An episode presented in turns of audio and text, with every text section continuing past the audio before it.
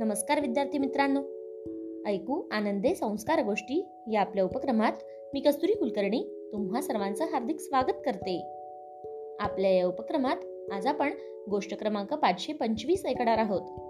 बालमित्रांनो आजच्या गोष्टीचे नाव आहे हरिण आणि कोल्हा. चला तर मग सुरू करूयात आजची गोष्ट. एका कोल्ह्याला फिरण्याचा फार नाद होता. तो या गावाहून त्या गावाला सारखा फिरत राही.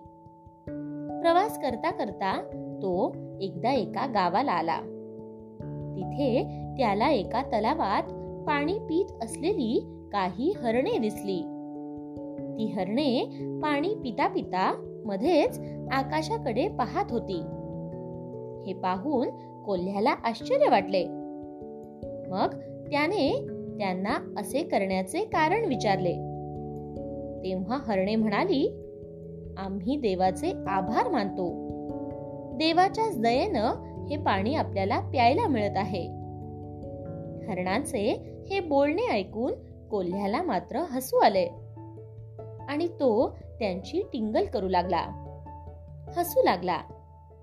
यावर त्यातले एक स्पष्ट वक्ते हरिण कोल्ह्याला म्हणाले अरे कोल्होबा ज्याची त्याची श्रद्धा असते अशी दुसऱ्यांची टिंगल उडवणे वाईट आहे. आपले वागणे वाईट अशा विकृत दृष्टिकोन असलेल्या तुझ्याकडून समंजसपणाची अपेक्षा का करावी? गोष्ट इथे संपली. कशी वाटली गोष्ट मित्रांनो? आवडली ना? मग या गोष्टीवरून आपल्याला एक बोध होतो बघा.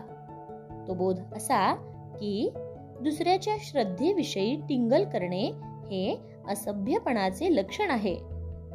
त्यामुळे कधीही कोणाची टिंगल करू नका. काय? येत ना लक्षात?